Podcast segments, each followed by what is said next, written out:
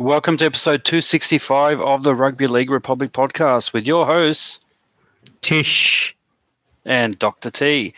In this episode, we review the Easter round of the NRL season and much, much more. Join us as we build a rugby league community for all. The Rugby League Republic podcast starts right now.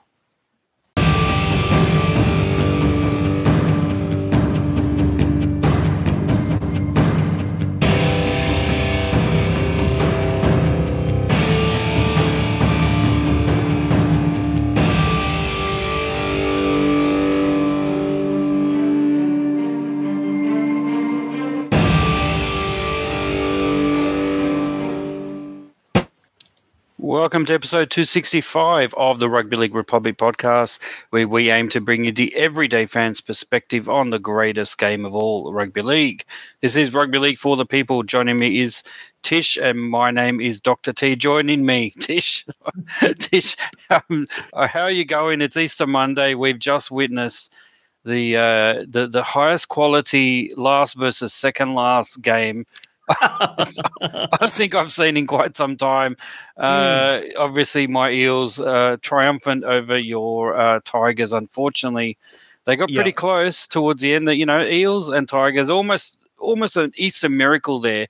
They were calling mm. it uh, with that comeback towards the end there, but it wasn't to be. But Tish, how did you feel watching that game? Did you feel like the Tigers have uh, have some uh, glimpses of hope there for the future? Well, Dr. T, firstly, happy Easter to you, Dr. T, and happy happy Easter to all the listeners out there. I hope everybody had a great Easter long weekend and um, you know, uh, you know, probably lots of people fighting off traffic, uh, left, right, and center. Um, but look, I hope everybody stayed safe and had a good Easter. And yes, that was an incredible game. Probably I would say the greatest NRL game between team 16 versus team 17 that we've ever had.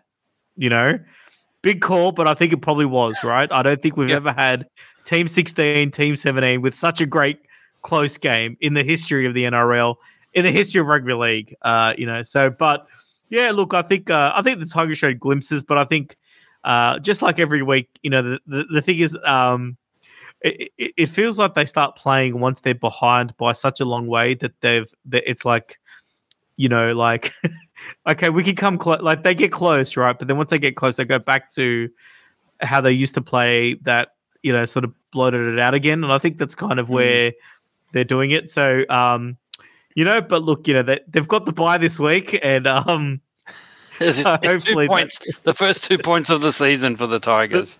That's right. That's right. So things not going to plan, I'd say. But look, I think Parramatta. I think it was a much needed win for them. I mean, they are one of the you know at the start of the season i think a lot of people had them uh, you know as one of the contenders. Um, so it's really interesting to see how their season has went and i think that's why um, you know on this show we're doing a ladder review right later on to to sort of go through um, you know the teams that are doing well and the teams not doing well to see where, where they'll go. But i think yeah but but, but Parramatta i think much deserved win. I also think that this is out of all the games that they've had this year um you know, they've had a lot of difficult teams that they've played already.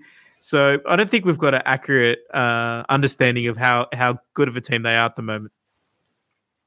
Yeah, yeah, and look, you're right. I think, uh, look, Easter brings it's a time of of renewal for a lot of people. Uh, you know, obviously, very significant religious occasion, and mm. and I think today's episode, I think we're gonna we're gonna take a bit of a step back and look uh, look at where we're up to in the ladder uh, what's happening, uh, and, and, but also we're going to look a little bit afar and uh, look beyond our our shores and uh, take a quick look at what's happening in the Super League. Things are going well there in in, in some ways as well. Um, but yeah, and obviously we'll uh, we'll check in with Chad because uh, Chad GPT is going to surely blow us away with uh, an, a different point of view from what we're used to. But look, there's a lot to talk about. Uh, it's been a big round, a lot to talk about. So let's dive into round one, uh, or tackle number one, which is the round six Easter round review.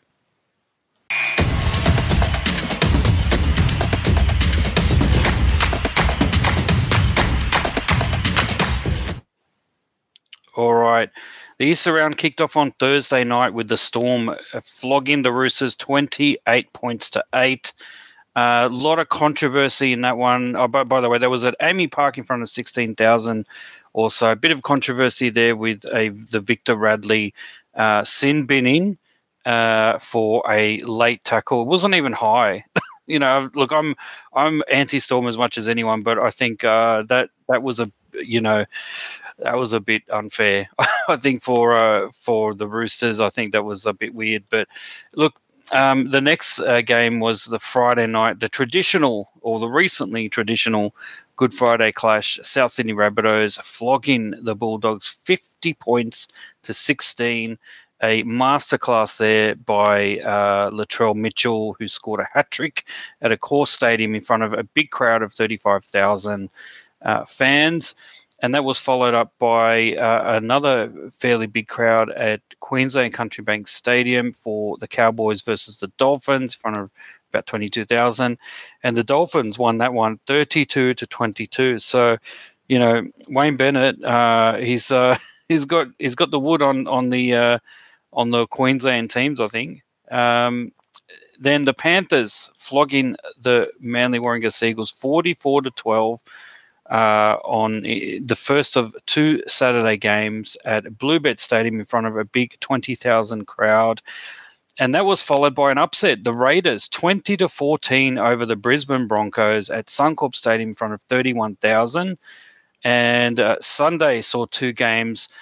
Gold Coast uh, triumphing uh, 20 to 18 against St. George Illawarra Dragons at Cbus Super Stadium in front of uh, pretty relatively small 12,000 or so crowd. Um, and then the Newcastle Knights 34 to 24 at home uh, against the Warriors, winning uh, in front of about 18,000 or so. And obviously, we just spoke about the Easter Monday clash that just happened today. The Parramatta Eels 28 over the West Tigers 22 at a Accor Stadium. Um, I'm not sure if we've got the crowd for that one. We'll have to look that up. But uh, it looked pretty big. I think it was over 30,000, I believe, which is a pretty good crowd. And uh, obviously, the Cronulla Sutherland Sharks had the bye. Tish, uh, look, a lot of good interesting points in that round. Um, I think, as I said, there was a lot of controversy from the very beginning. The uh, Victor Radley sin binning in uh, the Sydney Roosters Melbourne Storm clash.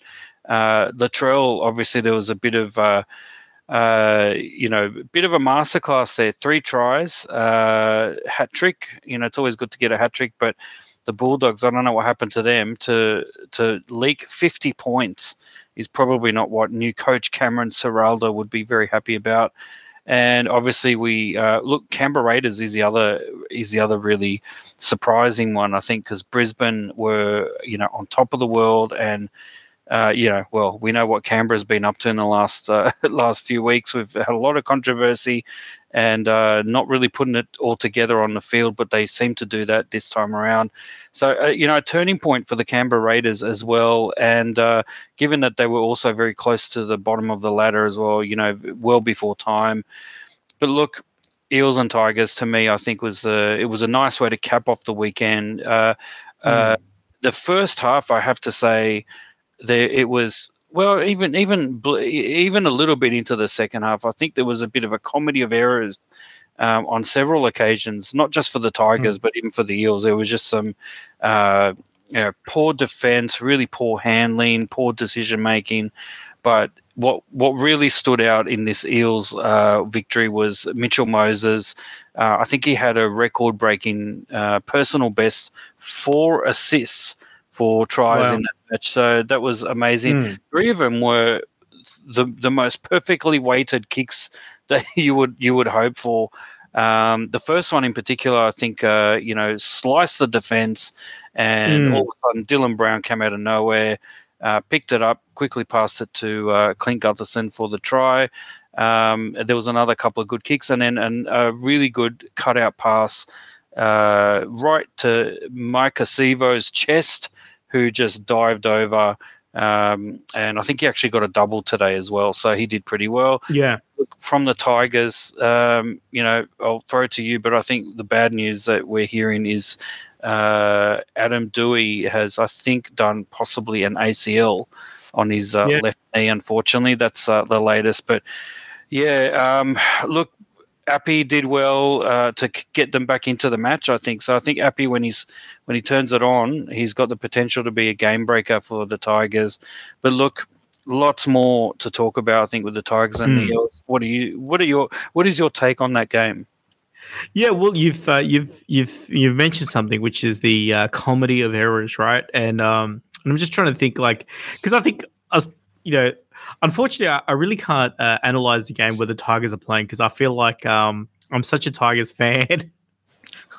I can't remember any mistake Parramatta did, but I could I could remember like you know I'll remember for the for the rest of my life every mistake the Tigers have done. You know what I mean? Like it's uh yeah yeah it's one of these things you kind of say. But like I, I do remember there was a passage of play where I think Parramatta first made a break and then dropped the ball. Then the Tigers, uh, you know, made the break and then they dropped the ball, and then it was like you know, um, you know, like different things. Um, I saw one where like uh, yeah, so that so that was that, and then um, you know, there was a there was a couple of um, you know, I think. Uh, you know the Panth- uh, the, uh, the Parramatta Eels, uh, they had to do a couple of line dropouts. Uh, I think about five of them, and they they did them all short, except for the last one. But then the Tigers got ended up dropping the ball. so there was like, uh, you know, there's a few things like that that sort of happened throughout the game, and um, you know, yeah, and obviously the Adam Doueihi injury is, is kind of kind of massive. You know, um, I was complaining about him to be honest uh, while the game was going, just because I felt like he uh, he took forever to play the ball. You know, um, he'd get up, he'd have a conversation with somebody uh, I don't know, like sip a latte and then play the ball. I was like, man, like, you just hurry up there, you know, like where are the where are the attack right? And then and sometimes I felt like the the Tigers were, were strolling, and um and I, I felt like um you know they were kind of like an under sevens, not rugby league team, but under sevens uh football team a little bit like a soccer team where all the kids just chase the ball, right? So their whole attack is everybody just trying to get the ball themselves, right? Without actually spreading out and actually having a, a plan. um, so there was like just little things like that that happened. Um, of course, Adam Doueihi looks like a very serious injury. Um, like you know, he kind of looked like he was so, in so much pain. And then they were talking about the ACL, but look, you know, um, you know, the thing about the ACL, which I didn't understand, Doctor T, like, um, you know, like you know, Josh Addo-Carr, he had a pretty severe injury uh, in in the, his game, right? They had like trainers carrying him off, right? Like you know, but but Adam was like sort of walking off, right? And I was thinking like, you know, wouldn't you be wincing more in pain? Like I, I wasn't. I was trying to I was trying to diagnose the injury from his facial expressions. Um, and and and I felt like it was just cramp, but like I don't, I don't know, but um, but the reports come out like with an ACL, aren't you like uh, you're not able to walk out of the game, right? Like is that is that like uh, have the Tigers medical staff done something really wrong by allowing him to just walk off the field with a broken ACL? Is that is that how it works? Well, well I mean, are they are they defining ACL in the same way? I mean, is it what does it stand for in the Tigers' land? Is it? Oh. Uh, almost cracked ligament. Is that what is that what is that what ACL stands for? I don't know. You just yeah. never know. But look, I, I did notice. Well, well hopefully they've got an Australian definition, not a US definition, like they've had with this uh, Anzac Day jersey fiasco. But anyway, but enough on that. But look, I look, but the Tigers look they were close. Um, I think at the end of the day, like, um, uh, you know, obviously I was like, uh, like a lot of Tigers fans, I'm thinking about, you know, how do we what do we need to do to change and all this kind of stuff. But I think uh, I, I, did. There was a bit of a reminder uh, a little bit this week where, where to be honest, Tim Sheens he has a plan. Like you know, he's got that five year plan thing happening, right? And this is what should be expected in the first half of the plan, right? Is that we have to build the side again from scratch. So we are going to have this is 2023 is a write off season for us, right? And you can already tell, like you know, six games out because they're trying to rebuild the culture of the club. So it may not be the best approach, but if if if this is the necessary evil that we need to put up with, then we'll do it. Um, but look, at the end of the day, it also shows that they can compete. Like Parramatta is a top team, in my opinion. They're able to compete with Parramatta, so they should be able to compete week in, week out. And I think that's what um, is the goal here: is that we don't have any blowouts, but we are in the game like we're in this game, and then when you're in the game for the majority of the season, you are going to win games. Like, you know, so I think that's what uh, the Tigers are going to start aiming for, for like, you know, uh, after the bye, You know, it's. I mean, we don't have any wins anyway. Let's play every game to try and compete in every game. And I think once they do that, like forget this whole, uh, you know, uh, you know, glo- you know, new attack or whatever. Just try to compete. I think they'll do well.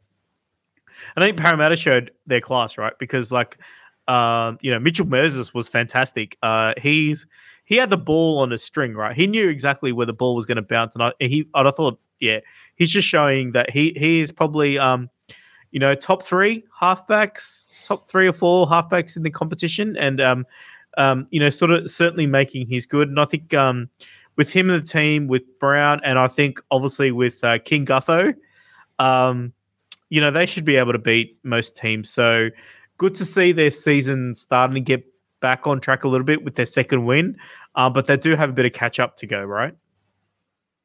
Yeah, absolutely.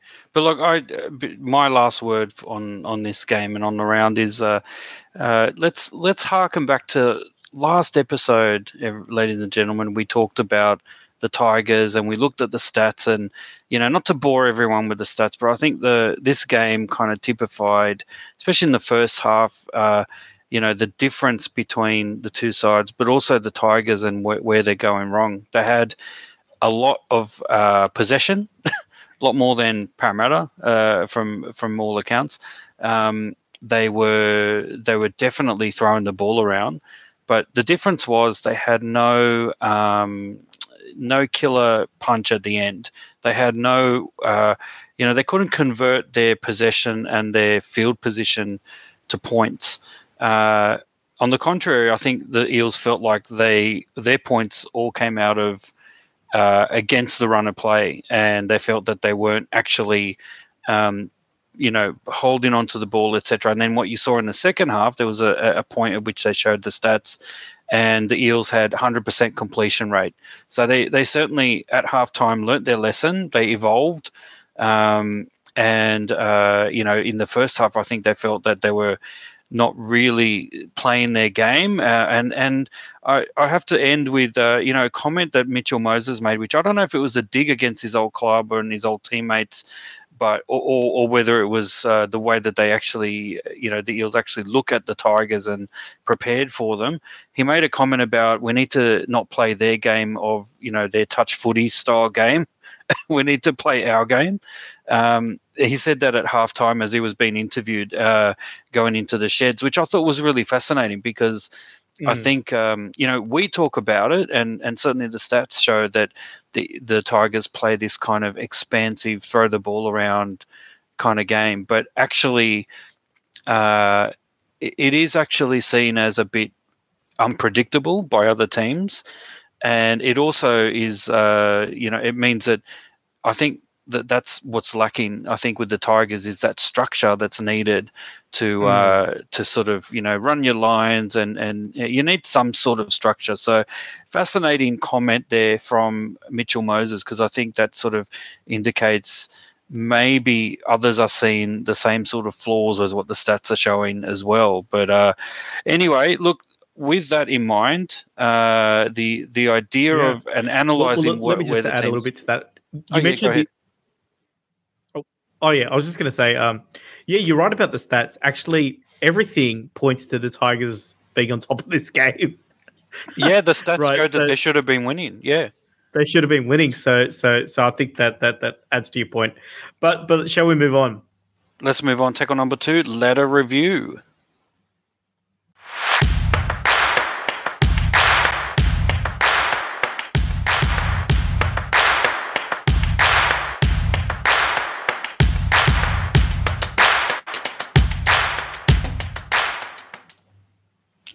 Right now, like I said earlier, I think this is the right time to have a look at where we are at with the ladder because I think uh, I think it's fair to say that we, uh, in many ways, are nowhere near where where we predicted some of these teams to be at this point. Um, and look, you know, premierships aren't won in April. Um, certainly not in Easter. There's a long, long, long way to go in this season but I think this is a good time to start looking at, uh, you know, what are we seeing in the ladder? Are we seeing some surprises? Are there some contenders that we hadn't thought of? Uh, are there some that we thought were contenders that have, you know, pretty much dropped out of the race and, and we can draw a line through them, or is it too early to tell? Um, let's have a look at the ladder. So I'll go through. So one to eight is as follows. The Broncos are still on top. Uh, they're on 10 points. Uh, in equal second, there are six teams. Uh, Pan- Panthers, I'll go in order of uh, points differential. Um, the Panthers are in officially number two with a points difference of plus 77. Then comes the Storm plus 26. Then the Dolphins uh, in their debut season plus 10. Then the Warriors at plus 8. Then the Titans are on minus 8. And Roosters are on minus 12. Obviously, they've had a, a few floggings that have uh, led to that. But so all of those teams are equal on eight points. Now, some have four wins and some have three wins and a bye. Um, but regardless of that, eight points it is. And then you've got two teams in, uh, well, equal eighth uh, with seven points. And though that is the Knights, who are slightly, slightly ahead. They're in the top eight, or with a negative two differential uh, of plus minus for and against, and uh, the Seagulls at negative four are on ninth mm. as a result of that. So literally a goal kick difference, the difference between being in and out of the top eight for the the Knights and the Seagulls. Uh, and then we've got on six points. Um, uh, tenth spot is the Rabbitohs, uh, and then the with Dragons. A differential. With a positive differential of plus twenty eight. Uh, if you can work that out. Well, they have had three losses. I mean, three wins, three losses, no byes. Uh, you know, that, that's a lot of losses. um, and the Dragons next with negative 16, and then the Bulldogs with negative 42. Obviously, the Bulldogs with that drubbing uh, recently has pushed them down a little bit. And then on 13th place, equal 13th, we've got four teams the Sharks, the Eels, the Cowboys, and the Raiders. Um, and the Sharks are on plus 21, Eels are on minus 13, Cowboys are on minus 24, and Raiders are on minus 48. And then uh, dead last, the Tigers with zero wins uh, and negative 70. So clearly, uh, you know, the worst. Um, the worst defense in the league, the worst yeah. offense in the league by not much. Uh, well, you know, not by not much. Like the Roosters have only scored four more points than the Tigers. So when you put it that way, mm. but the difference is really the defense, isn't it? So, look, when you look at it that way, the first thing that pops out to me, Tish, and I'll throw it to you, is the vast difference between the teams that were riding high at this time, well, not at this time, but at um, at the business end of last season. Uh, we had the Sharks, the Eels, and the Cowboys uh, and they're coming currently 13th, 14th, and 15th. And these were, uh, I believe, two, they three, were top, four. two, three, and four, top four, uh, top four sides, all of them. Mm. And um, you know, I can't explain it. That to me is the biggest shift. Um, obviously, the Panthers were the minor premiers, and they're coming second at the moment. They're only, you know, slightly behind uh, the the Broncos anyway. Uh, but look, I can't explain what's going on with the Sharks, the Eels, and the Cowboys. We have talked about. I think the Eels they've been a bit unlucky. They've they've uh, allowed some close games to get away from them, and uh, they should have won those games. And I think you would be seeing the Eels close to the top of the ladder had they actually uh, converted some of those golden points and and close to golden point uh, losses to victories. So um, you know, when you look at it, it's two wins and four losses. It's not a good sign, um, unfortunately. And for the Eels, the the Sharks have had the bye, so they've they're I think they're at two and three losses and one bye, I believe. Um, so look, yeah, I don't know what to say about that. It's that's just really shocking. But Tish, what do you think about the? Uh, let's start with that. Uh, those in the top four last year. Uh, right near the bottom this time. Yeah, well, look, um, let me just talk about the top eight from last year because it just throws another team in there, which is the Raiders, because they were top eight last year too, right? Yeah. So Sharks, Eels, Cowboys, Raiders, all on four points, all with only two wins and four losses, um, and all with uh, well, other than the Sharks, uh, rest of them having um, negative differentials too, right? So I think clearly these three team, well, uh, I mean, maybe maybe you could exclude the Sharks, but the Eels, the Cowboys, and Raiders have been a lot disappointing than what they were from last season. I think for the Eels, uh, you know, I think three weeks in a row they they played the team coming off the bye, which I think was a horrible thing for them to happen. Plus, they've also had some, you know, they had, they had the grand final replay, which they won, right? So, yeah. um, which is kind of interesting too. So, so I think I think the Eels. Um, I think it's a bit hard to to sort of. Uh, I think they've had a tough draw to begin with, so I think that's what happens. Um, however, the Cowboys and the Raiders, I I feel like uh, they've certainly um, underperformed what we would expect from them, particularly the Cowboys, who had such a great start to the season last year. I think they were riding high, um, you know, early rounds, um, but and everybody thought, oh, when when are the Cowboys going to uh, lose momentum? And they never did. But this year, that, that they've been very slow off the blocks a little bit, and um, you know, they were in the game against the Dolphins, and you would have thought that the Cowboys would have been able to manage a victory uh, just based on last year's success.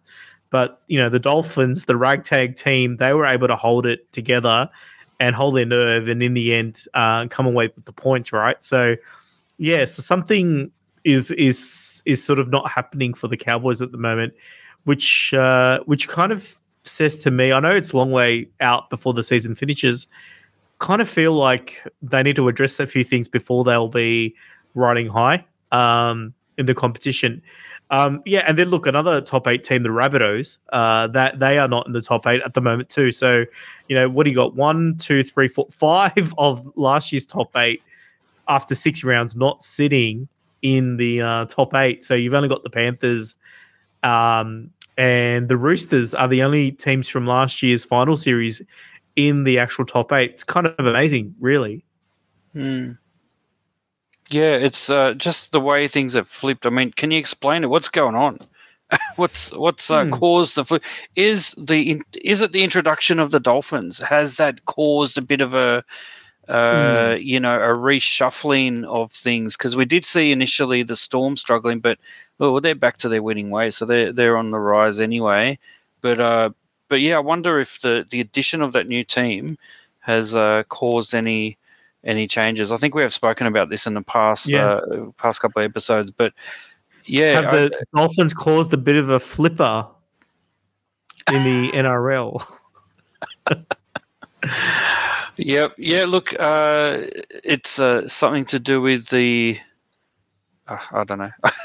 yeah, but uh, yeah, look, look, look, but but what I do think it could be, uh, I think it's also to do with last year's World Cup um, and how the probably the top yeah. teams from last year they had a lot of you know um, they probably started their off season a little later than the rest of the teams, um, and then so as a result, uh, they're probably just warming up to it. So um, you know, and and I do feel like teams like the Storm and um, you know, uh, you could probably say the, the the Eels and the Sharks, and I think the Rabbitohs too. I mean, they had a good win over the weekend they're starting to find their feet and starting to find their form a little bit.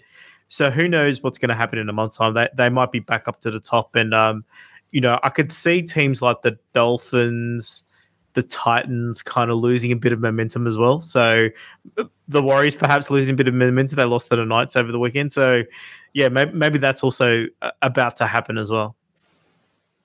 Yeah, all right. So look, let me. Uh, well, you were talking about what's about to happen. What what is the what are the main things that you're seeing? Are there is there going to be a major shift?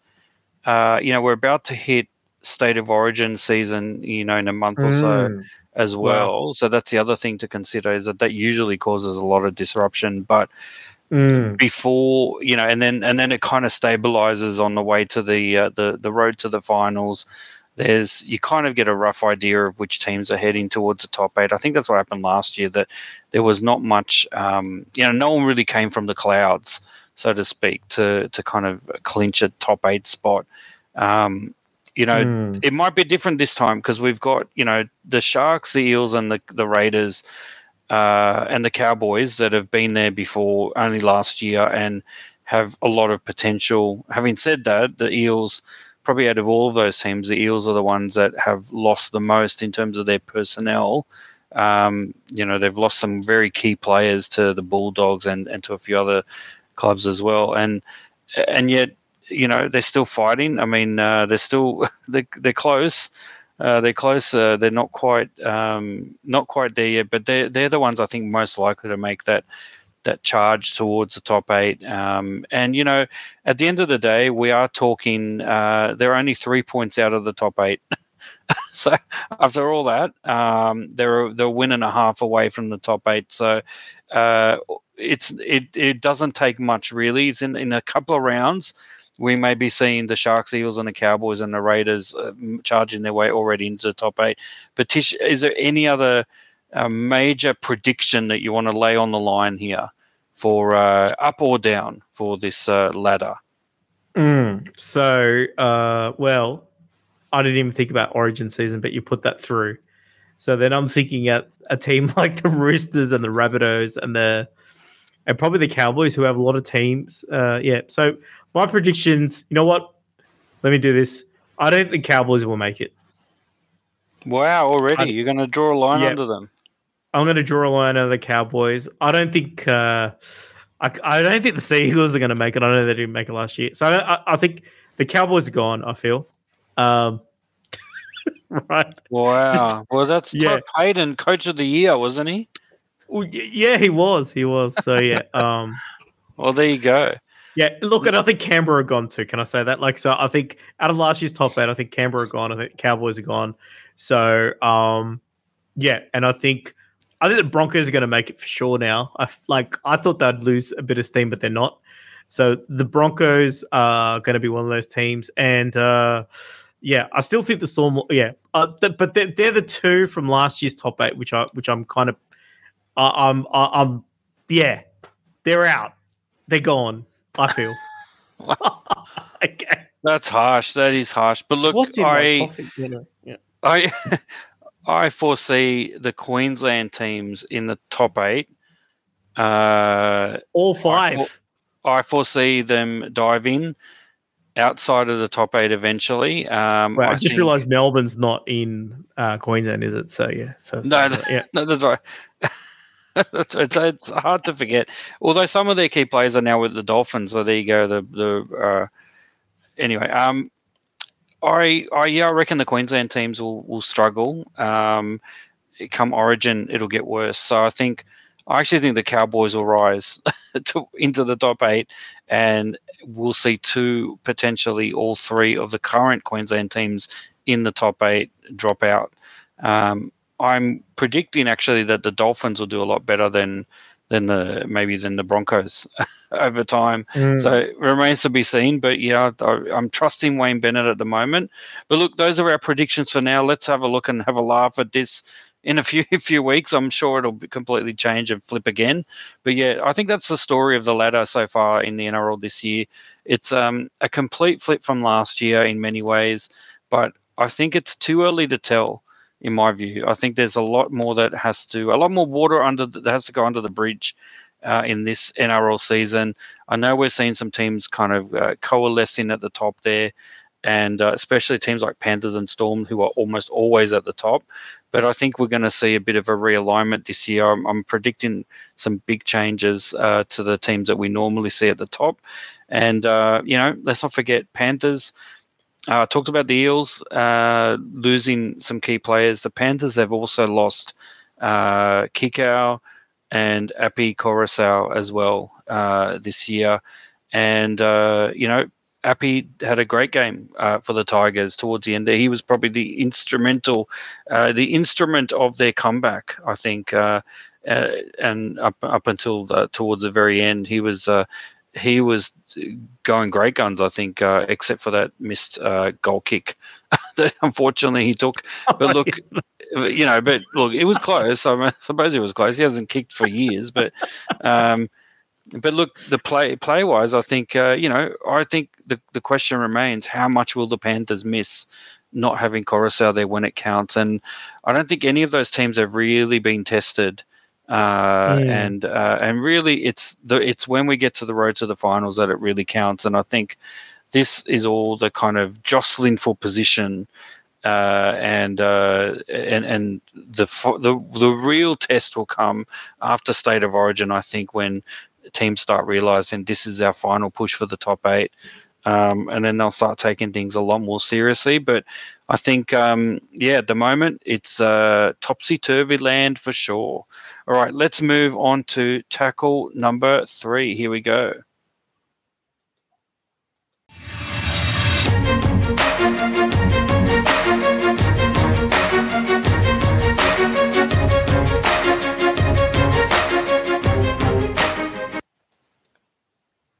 All right. So look, uh, we've we've seen some clubs uh, this year having uh, real, uh, you know, opportunity to, to look deep at, uh, at at what they're doing, and they've they've had a lot of challenges and, and testing times, and none other than Newcastle. Newcastle has uh, has had the, its fair share of difficulties this year. Uh, starting with uh, well, the main thing being the the round three thrashing at the hands of the Dolphins. They had lost two from their opening three games, and then obviously the issues with Kalyn Ponga and uh, and and you know compounding what was already occurring there. And and I guess uh, Tish, one of the the bits of uh, I guess news or uh, you know interesting spotlight that we're going to shine on Newcastle is that they've had what the Knights coach has Adam O'Brien has referred to as some honest conversations quote uh, that took place within the four walls there at Newcastle uh, prior to their famous victory against the Warriors uh, on Sunday night during the Easter round. And Tish, uh, yeah, what what kinds of uh, honest conversations uh, do you think that they've been having internally at Newcastle? Yeah, well, it's kind of interesting because um, you know you kind of wonder as a NRL fan when your team's not doing well, you know what's happening at training, and you know we kind of think about the actual physical part of the game, um, you know, but you know what Adam O'Brien is sort of uh, attributing their sort of uh, ability to try and um, be more resilient uh, up against uh, you know, sort of the adversity they've had at the start of the season is by having honest conversations, right? So, you know, one thing that I've read is that, uh, you know, he said something about, you know, I'm sick to death of talking about last year. It is a different group of new, pl- uh, it, it, it is a different group, new players, staff, and we're having a crack. We have to get better. We'll review what we've got, uh, and we've got a pretty handy team. Um, coming to this town. So let's see how we go next week, you know?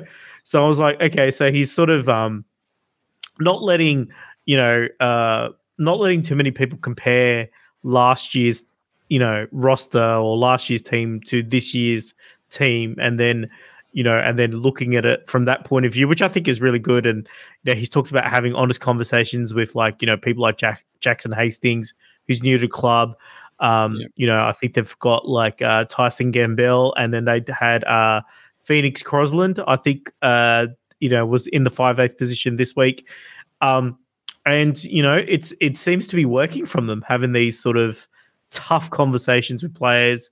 Um, I think he's talked to a player like Tyson Frizell, very experienced, former Origin player, former uh, you know uh, you know, former, uh, you know, uh, international and so forth, and then really having a good conversation about him being a leader in the team and so uh, and everything.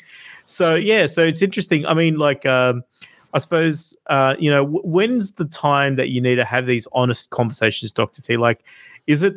I mean, aren't you supposed to be honest all the time with your players, or or should we? Um, you know, or you know, is is part of the reason why some teams are not performing well is because maybe you're too honest with them as well. Like, you know, could that be it? You know, um, you know, what's where does honesty play in the uh, in the performance? Uh, I don't know uh, cycle. What do you think it plays there, Doctor T? Yeah, clear, clearly it's an optional extra. um, to have honest conversation because it sounds like look i i agree i'm glad you picked up on that because we sort of see these articles and and we we hear about these stories about you know they've had to um it's a funny phrase honest conversations it sort of implies mm. that that that they the truth is somehow hidden and and not really addressed um, mm. which kind of worries you because like the amount of money that's been thrown at these players, they're professionals, they're getting paid a lot to be, you know, essentially, you know, warriors and gladiators kind of thing in in this in the field of uh, on the field and and in the sporting sense, and and yet and yet you can't have uh, you know and with all the money being thrown at this these clubs and and uh, flying around uh, to think that you know that like they're not having honest conversations all the time like what what do you, what do you do when you're reviewing your video in training? Are you not having honest conversations about who has caused the gaps in the defense and what we need to do in training? And like i i think that's really it's an odd turn of phrase um, mm. and i think if you look if you dig deeper at what it means it, it means that uh, i think uh, there there is a tendency to kind of just go along uh, with the routine and mm. and and you just kind of end up just doing the same thing all the time, doing your video on your Thursday and your carbs on your Wednesday and your leg day on your Friday and your mm. cardio on Tuesday or whatever it is that they do. Um, whatever routines that they've got, I get the feeling that that sometimes you can over routinize the the squad and the training regime and and uh, you know the players really uh, and that gets to a point where you're not actually looking at what are the issues that you're confronting as a team. What what is going on? You know, um, I find it hard to believe that that, for example, with the Tigers, that we, you know, we've had, uh, you know, our, ourselves. We've never played in the top flight. Uh, mm. We're just fans. We just had a rudimentary look at some stats last week to mm. analyze what the the Tigers' uh, struggles are at the moment and where they could do better, and it it almost you know it almost perfectly played out today in the Easter round game against uh, the Eels. Uh, the same exact problems. They had all the possession. They the stats showed that they they were on top. Um, except when it counted. they they didn't put it together. They didn't have the finishing touches. This is exactly what we said last week. And yeah. for me, I'm thinking if I'm using the Tigers as an example of this conversation about the Newcastle Knights, when you it, it I find it baffling that no one potentially in that in that coaching lineup would have either looked at that and said this is the problem we have. We need to change. We can't mm. we can't keep doing this. We don't have we don't have that um, clutch player that can give us or two or three uh, mm. that can combine to to score points when it counts like a Mitchell Moses a Dylan Brown or a Clint Gutherson. We don't have those players. Or do we? You know if we do then let's focus them in a way that ensures that we're more likely to get points on the board because that's what we need to do. Otherwise, you know, what's the worst thing is when you play play that kind of pass, quick passes or, or many offloads kind of gameplay, and it, it doesn't eventuate, doesn't turn into points. It can really be frustrating. So to me, yeah. I'm looking at the honest conversations thing. You know, how is it that us, you know, we were able to come up with this analysis that ended up being, you know, quite true in a way this week and yet people who are paid to be the coaching staff there uh, are not doing it. And I think I don't think it's that we've got a, a, a massive amount of ability Tish in analyzing the game. I don't think it's mm. that at all. I think it's that that the way professional sport is being run. Often there is this sense of camaraderie, keeping everyone together. The coach has got to not lose the dressing room. There's there's corporate sponsors. There's all sorts of pressures, and there's the routine of getting through the long season, doing what you need to do. Here are the structures that work because you know the assistant coach it worked under Cleary at Penrith or it worked under Bellamy at at the Storm. So therefore, I'm just going to do this. You know, and in fact, then what happens is they realize uh, that things don't go their way, and then they think, well, we need to take a bit of a step back and and have an honest conversation. Um, and mm. that hmm. happens a lot. Like I've certainly seen examples of this with. Um, uh, you know, let me ask you, Tish. Have you ever seen a coach of your a team that you follow uh, answer questions at a press conference, and that you think, um, does this guy know what he's doing? Because it feels like he, when when he's asked, "What's you know, Brad Brad Arthur, what's what, what's the matter? Can you explain what's going on?" And and they just sort of go, oh, I just can't explain it. You know, we, we're given 100% at training and this, uh, and you just shake your head as a fan and you think, are they, maybe they need an honest conversation with themselves. maybe that's yeah. what it is. But look, um, yeah, look, that's well, my analysis. I, I feel like, I feel like Adam, I think I feel like Adam O'Brien had those type of press conferences last year, actually. Oh, did he? Okay, yeah, I'm pretty, I'm pretty, yeah, because because like yeah, because uh, I've said that. So yeah, look, in the press conference they do say, or they, you know, I suppose it's um, in the heat of the moment or, you know, just after the victory. So they're already sort of emotionally down. They haven't had time to reflect, maybe perhaps. Um, and they just think, uh, like, you know, uh, yeah, so, so, so uh, they're puzzled at that stage, right? Uh, but um but the thing is if you've got things that happen week in week out right and you don't because like uh and then you you want these changes to occur but they're not happening then then you just got to call it right. So I think that's probably what it is. Like you know, I think for me, I mean, I would take the the the ten minutes at the start of the the Tigers game where they had all that possession and couldn't score, and then I would show that footage where the Panther, uh, the Parramatta on their first raid we were able to score, and I would just say, well, look, we're finding it hard and frustrating. Why is it so easy for them, and why is it so hard for us? Right, and and and just see what the players think, right? Get get that mm. feedback, and I think that's probably where the honest conversation come from. So it's not really uh, that they don't have conversations; it's just that they're probably not having the right conversations, and and people are are, are letting things being unsaid that need to be said, if that makes sense. Um, and you kind of see that in the modern game too. Like, you know, a player drops the ball and it's their mistake, and they put their hand up saying, um, you know, hey, sorry guys, it was my mistake, whatever. But then, yeah, fair enough, it was a mistake. But then, uh, was the pass good? right, like you know, um, you know, what was it entirely your fault? Should that pass have it ever been made? Should the other player should have t- taken it? Like I think, I think actually getting that understanding of that, and then you know, uh, you know, it's it's not good week in week out to keep correcting as well. Um, so you also got to look at it like this. Okay, we we had this set of six, it didn't work out well. Okay, now the question is, do we keep going down this path, right? Um, and it will eventually work for us, or do we need to change, right? um, and then, but I think there's got to be a certain point where you just go, you know what, uh, like we got to change because it's not working, right? So, I, yeah, so I think, and I think, but it looks like um, Newcastle have got.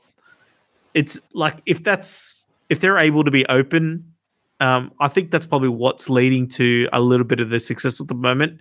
Um, still don't know if they're going to make the top eight. Um, but it's interesting. They've they've kind of they've kind of lost their marquee player, but yet they're they're still winning games. So you know, I, th- I think whatever they're doing at the moment, it, it seems to be working for them. Yeah, absolutely. And, and look back to what I was saying before. I think I'll finish off by saying that look, it's it's not a bad thing when they have honest conversation. I think it's just a funny turn of phrase, and I think mm. um, it it just makes me wonder whether whether there is a, an element of you know blindly following a routine and habits in order to get through the week and and and not kind of you know having that um, that that stopping and thinking about where you're going um, and I think the more we hear teams doing that the more it tends to work, um, you know, for them. Uh, I think, you know, the Tigers is an, as an example, they've got a lot of problems that they need to resolve, and um, you know, plenty of other teams as well that they've. Uh, the way that they've overcome it is uh, their their challenges is to dig deep and really take a step back and and uh, step back away from the the routine and maybe that's what is meant by honest conversations and i think uh, you know more power to the teams that do that because i think uh, if they do it at this time of year as well this is when you give yourself enough time to turn things around. Um, it's too late to do a soul searching after after origin and in the road to the finals when it may be too late. So i think newcastle I'm, uh, you know, it's a positive sign, um, and certainly there are some other teams that could could also look to Newcastle as an example of what they need to do. But look, at the end of the day, it's the results on the board that matters, and and so um, let's see if that actually turns around the club and uh, and their fortunes this year. So let's look at uh, abroad now. Speaking of breaking our habits, we tend to focus on the NRL let's focus a little bit on the UK and Europe uh, in the Super League. Let's go tackle number four.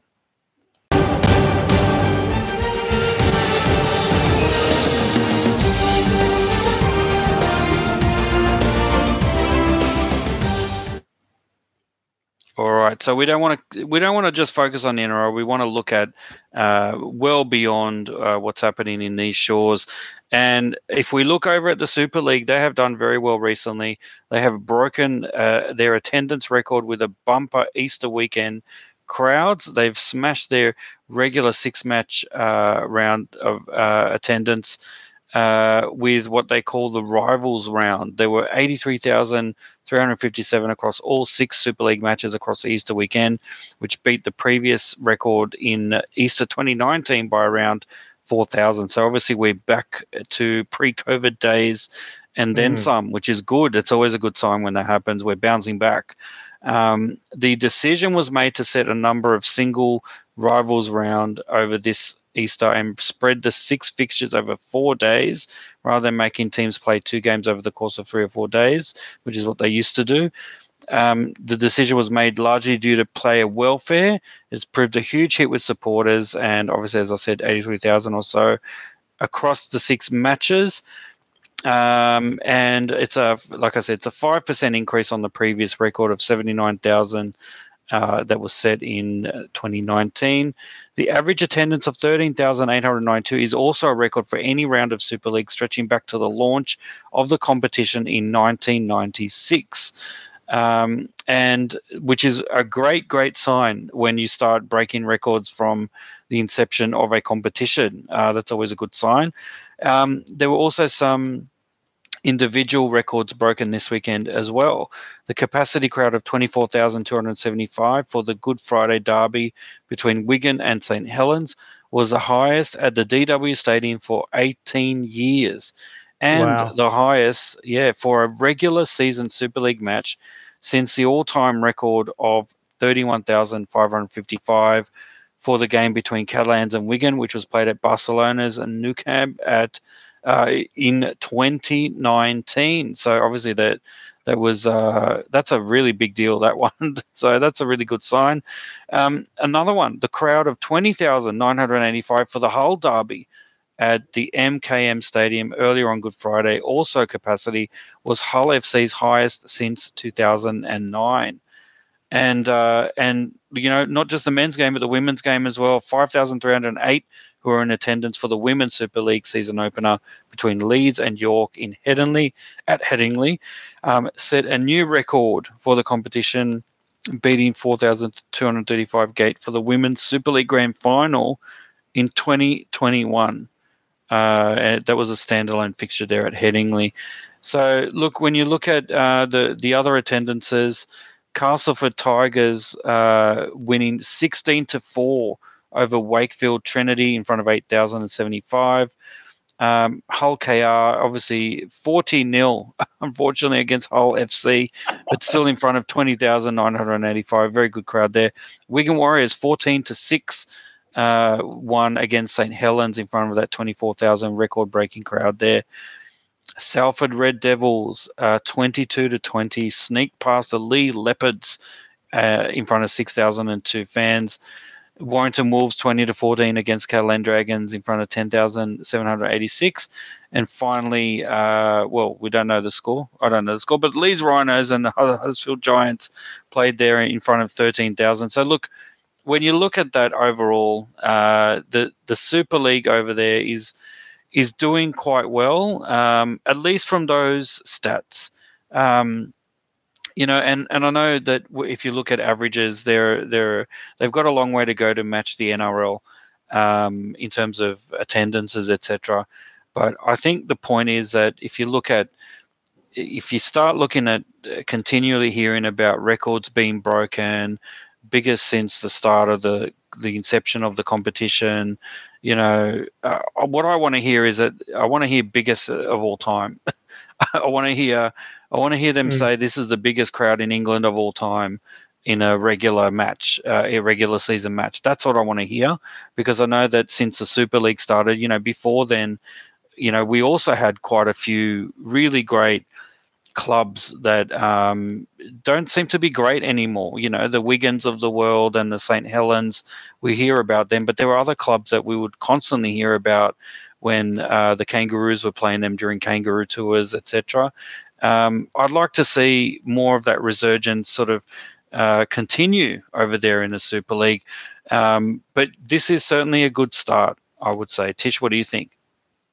Yeah, absolutely. I think it's um, yeah wonderful to hear that uh, you know Super League over the Easter weekend they're able to break a record for the most number of yeah uh, attendance. It's always a good thing. It's you know it's spiking up, which is great, and um, particularly like if you think about it, you know the the biggest sport uh, in England is the English Premier League, the biggest competition, and that's still going on, and it's it's a very tight competition this year too. So, um, you know, the fact that they're able to still get their record crowds despite all that interest that is in EPL, I think is a massive achievement, right?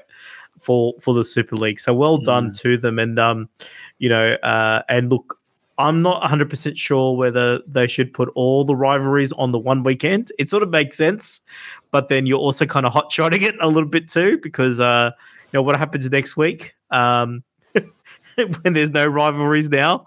Um, yeah. you know, but but but it does give. I mean, I mean, the, they sort of came out with the Magic Round a few years ago too, right? So. Um, you know, and then and then I think that's been a success in the Super League, and then the NRL saw it. So I think they've always tried to do things, and I think this is really, really a great achievement. And I think also seeing it across the the the women's game. Um, you know, I'm just wondering, uh, you know, with the with the Hull FC and Hull KR, do you think these this two uh, entities can ever merge their Doctor T and maybe call maybe they could call themselves Hull KFC? You've been waiting for quite some time to use that one, haven't you? But look, yeah. that's that would be Hull KFC would be fantastic. I, I would say sponsored by KFC has to be. Um, that's a good one. Look, I, I, going back to your point about rivalry round, I think you're you're possibly, uh, yeah, you're possibly concentrating all your good rivalries in the one round and then uh, artificially spiking one round Whereas, uh, you know, there's something, there's an argument to be made that you should spread that throughout the year so that you get, you know, good attention and focus on rivalries as they come up and local derbies as they come up during the season, to to sort of spark some interest during during the regular rounds. Um, but look, be that as it may, I think yeah, you're right. Super League has has done quite a bit recently to be innovative in their ideas. The Magic Round being one example. So maybe this is uh yeah this is something that that uh, look I know we've done we've done rivalry round as well, but to be honest, in the NRL we've got lots of uh, rivalries that you know you can define rivalries in many ways. Um, whereas I think in this case, yeah, a lot of it was uh, some rivalry, but some also local derbies, as opposed to a true rivalry. So um, mm. Yeah, I think uh, the NRL we we're kind of blessed in a way here in Australia because we've got uh, you know many different ways you can spin a narrative to create a rivalry round. I mean, you got like you know Parramatta. Who, who could be their rivals? Well, you could you could pick the Storm.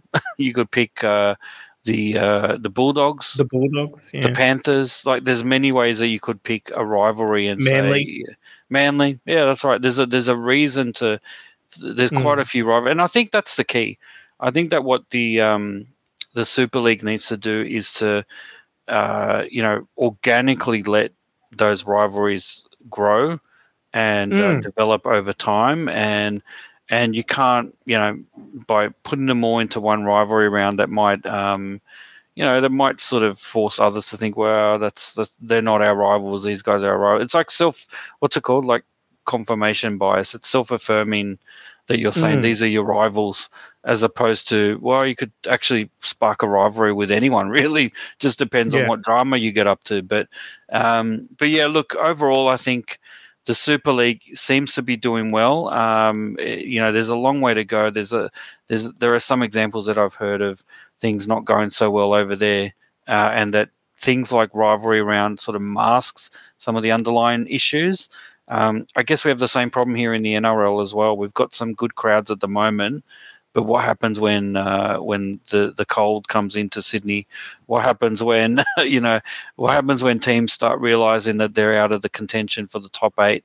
You know what Mm. happens to the crowds then? And that's really the uh, that's really the thing to, to look out for. Even in the NRL, which is uh, in many ways a lot stronger than the Super League, we've got issues here as well to contend with. Um, Tish, over to you for the final word. Yeah, well, look, um, I think yeah, again, look, well done. Once again, we don't want to uh, put too much shade on them. Uh, so, look, I think uh, yeah, rivalries, yeah, as you said, you, they they take time to develop. Um, you need like uh, you know, you need like a yeah, a game that has some sort of controversial finish or something like that that happens. Um, you know, so so or like you know, players sort of moving from club to club or something like that. But um, but look, it's good to see that. The, I mean, the, the tribalism and the um, you know going back to the actual traditional stadiums. I think I think um, that's one thing the NRL has has really put a focus on, and I think it's working quite well. Um, and I, it's good to see the Super League do that. And and look, we, at the end of the day, we just want the game to grow uh, in the UK like we do in other countries as well. Absolutely. Speaking of other countries, uh, we're going to be talking to Chad about how rugby league can break into the USA. Here we go, tackle number five.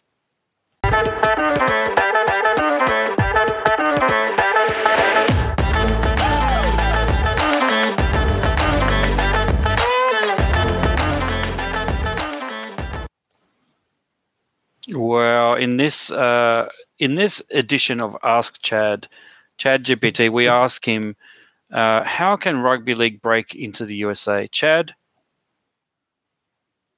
Okay, here we go. Hi, DRT and Tish. Rugby league has been played in the United States since 1954. However, serious attempts to start the sport in the United States began only in the late 1970s. The establishment of a national team and a domestic competition in the late 20th century has seen more recent progress. Rugby league is more like American football than its cousin rugby union superscript 2. It is these similarities that can help league catch on and thrive in the country superscript 2. In the last 10 years, soccer has caught on in the US. It has given fans an alternative to the slow nature of American sports. Hmm. Rugby league offers common ground between fast-paced action and superscript 2. There's no confirmed broadcaster for Super League Rugby in the US at the time of writing Superscript 1. The only alternative is to use one of the best VPN service providers to tap into coverage from another nation Superscript 1. Hi DRT and Tish. all right, all right. Rugby league has been played in the Okay, Thanks, thanks so much, Chad. Chad gets uh, you know, once he gets drinks a bit, he's had a bit too much um, chocolate, I think, over the Easter break. But yeah, look, uh, I'm not sure if Chad really understands what we what we asked him to do. Um, look, uh, look, we all we all have our limitations. Tish and Chad obviously has a, a lack of understanding about how rugby league can break into the USA. But look, he has mentioned a few things which uh, which obviously we we know about. Um, you know that that definitely there is a lot more similarity with American football than rugby union has with American football, um, and also you know there's been a lot of uh, uh, increase. Uh, increased interest in soccer uh, over there in the US. So it is I think that's a good sign. I think you know, despite the fact Chad hasn't answered the question directly, uh, I think indirectly he's given us a clue about what we need to do in rugby league circles is look to what's happening with soccer over in the US, and definitely, mm. uh, you know, it's gone through ups and downs, and it's definitely been uh, very high profile over there. But I think what we've seen is uh, a bit of a an exemplar of how a sport with a humongous, you know, the the biggest footprint in the world uh, in terms of sporting uh, attention still can struggle in the United States because it doesn't quite capture the imagination. Um, there's a lot of, uh, you know, it's an acquired taste for some people who are used to high scoring basketball or uh, or the brutal nature of American football. Uh, to mm. see soccer, uh, you know, you, you need a you need to appeal to either a different group of people or or you need to sort of approach it in a bit of a different way and not just sort of say, you know, here we are, just like us, you know, enjoy enjoy football, enjoy soccer. You know, it's not going to happen. You need to sort of build up to it. And I think um, the key thing there is that because soccer has actually increased its interest in America by quite a bit recently, um, you know, Major League Soccer is doing quite well. I think there's something we can learn there about you know, starting with a competition, building, building, building over time, uh, acquiring some big names that can promote mm. the sport over there, just like soccer has done. You know, there's there's a few kind of ingredients that you know you need if you want to succeed over there. Um, but also, I think what we can learn as well from soccer is is what not to do. And I think what not to do is uh, you know, we should act with a little bit of humility in terms of, you know, we can't just go in and say this is uh, this sport is, you know, much tougher than American football because they don't wear helmets and shit and pads and whatever. Um, I don't know if that approach is going to work. So look, Chad has um, you know come up with some good ideas there without even trying. so as usual, mm. is uh, spark some conversation. But Tish, to the point, how can rugby league break into the USA? Uh, what do you think about uh, my my idea of you know let's look at what the lessons that we can mm. take from what soccer is doing and has been doing recently. What do you think? Yeah, well, look, I think um, I think there's something that we never really talk about, or has never really been talked about uh, with any sort of talks when it comes to the US, and that is broadcast rights. Um, you know, for a local competition, right? So really without mm. that the sport doesn't exist right because if if people don't know about it it doesn't exist and television is still uh you know in american sport i mean it's kind of the biggest revenue generator but it's also the biggest way to grow the the sport so i really think that television and uh rights to be able to watch a local competition is great i think what you uh said is uh, i think the the uh, the idea of you know, football being uh, a bit faster paced than the American football, like so soccer being faster paced, and you know, obviously, you know, so rugby league is basically, um, you know, it's going to give you the same. It's going to give you uh, the brutality of of the NFL, right? Uh, so brutality like the NFL. I wouldn't say it's better. I would say it's like you know, as you said, because you don't want to really because uh, people are very passionate about their American football in America, right? So I would say something like, you know, um, the brutality like the NFL uh, with the, um, you know, with the fast paced action like the NBA, right?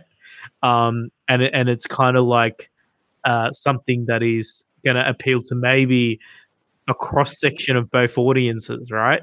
Something like that. Um, because if you look at the three three out of the four big sports in America, um, ice hockey, basketball, baseball, and uh, you know, and, and gridiron. Um, three of those four sports are American sports, right? So they like their own. so I think that's probably the that is the biggest thing where you're trying to bring in a foreign sport to a very nationalistic place. It, it, it's where the difficulty I think is a little bit. So you got to try and make it as much a it, it's got to be their own before it goes anywhere. So, and I think that's why the whole, um, you know, let's take a uh, a test match out there between Australia and England or New Zealand and England, and let's take you know an NRL game there. I think those things are, are a great sort of spectacle, but I don't think it's actually going to do anything to actually grow the game in that country. I think it's I think it has to be Americans playing it and uh, like like an American competition. I feel like that's what they're going to get behind. Um, and I think ChatGPT, yeah, kind of kind of was saying that. So that's my interpretation of the uh, the wisdom that we got out of the wisdom of Chad. Chad yeah. All right. Well, that was uh, this week's episode of Ask Chad, and uh, looking forward to next week. But look, let's move on to our final tackle, our tips for round seven.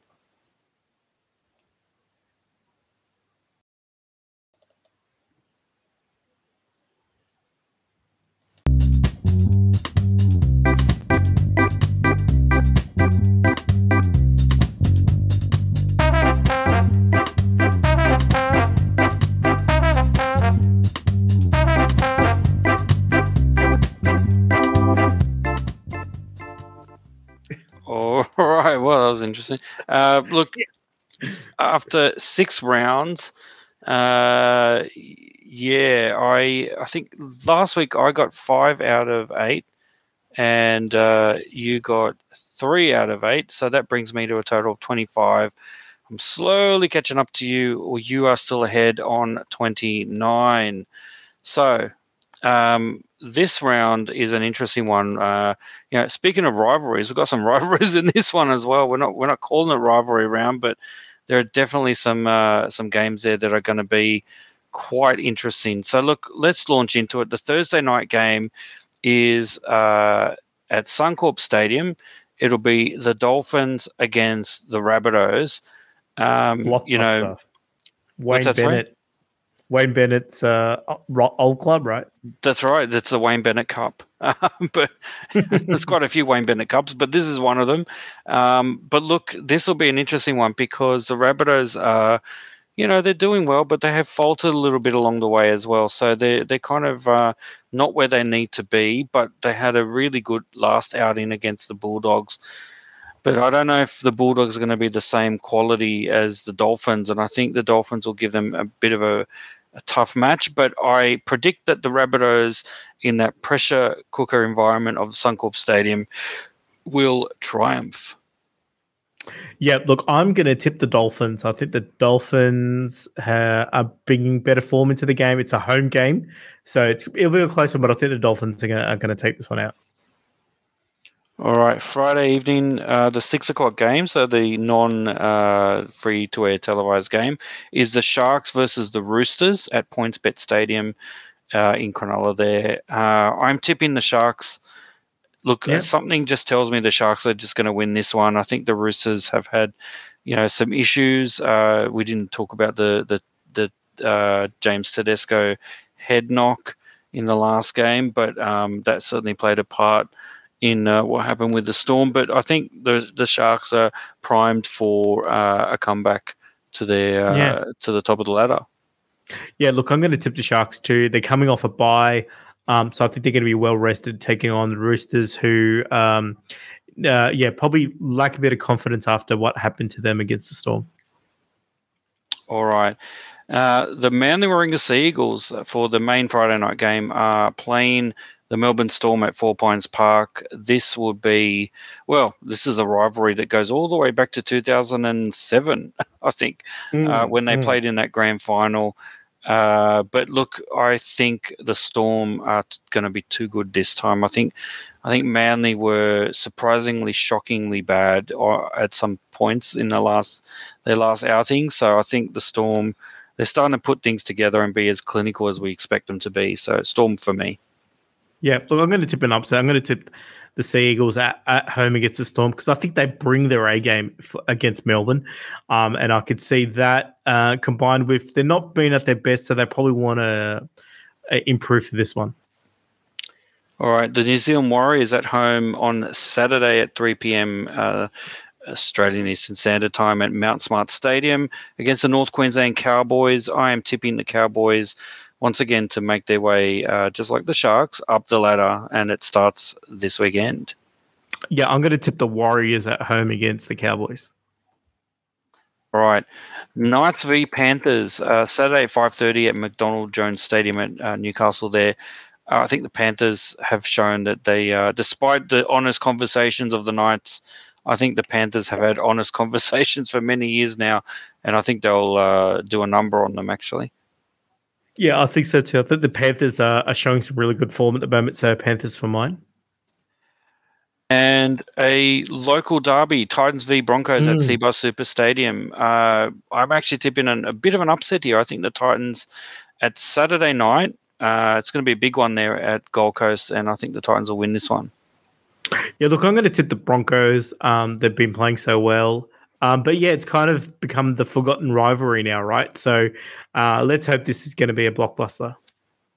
All right. The Raiders, hot off their victory against the Broncos, up against the hapless St. George Illawarra Dragons. Saturday, 2 p.m. at GIO Stadium in Canberra. I think at home, Canberra will win this one. Yeah, I'm going to tip the Raiders as well at home against the Dragons, who have not been playing that well. So, Dragons, I mean, Raiders for me. All right, and finally, the uh, Eels v. the Bulldogs, a true rivalry going all the way back to the 80s at uh, the Sunday four o'clock game at CommBank Stadium, I think with all that's been happening uh, in the last couple of games for the Eels and the way they put it together today, and unfortunately the Bulldogs with how they were towed up by the Rabbitohs last outing, I'm predicting the Eels to win this one quite easily. Yeah, well, I, am with you. I'm going to tip the Eels, and I just think what a great fixture for Sunday afternoon footy Parramatta versus Canterbury Bankstown Bulldogs at CommBank Stadium. I think it's going to be great, and let's hope the game's going to be fantastic too. Oh, I think it will be, and I think we'll see some very good uh, return to the '80s style football, tough footy, but also some expansive footy. So, looking forward to it. I actually predict this is going to be probably the game of the round. So, um, looking forward to it. But uh, and of course, the West Tigers finally get the two points against yes. the bye so congratulations, West Tigers. You're off. Uh, you're off the ladder, off the bottom of the ladder at least. Well, you know, off the zero, no. but still at the bottom of the ladder. Yeah. Um, bottom, yeah. Yeah. All right. Well, that was a, a great episode of uh, the Easter round episode of the NRL and the Rugby League Republic. Tish, uh, looking forward to next week. Looking forward to uh, yeah, some good games coming up. If you get a chance, please head out there. I know it's still school holidays here in uh, New South Wales and in Australia, across Australia. So uh, hopefully, there's there's enough people that are uh, out and about and and want to catch a game before they head back to the routine of school uh, next term. But uh, look, over to you, Tish, to wrap things up. Well, thank you, Dr. T. I'd like to thank everybody for listening. But that's all uh, for this episode of the Rugby League Republic. We're your hosts, Tish and Dr. T. Join us next time on the Rugby League Republic. Bye for now.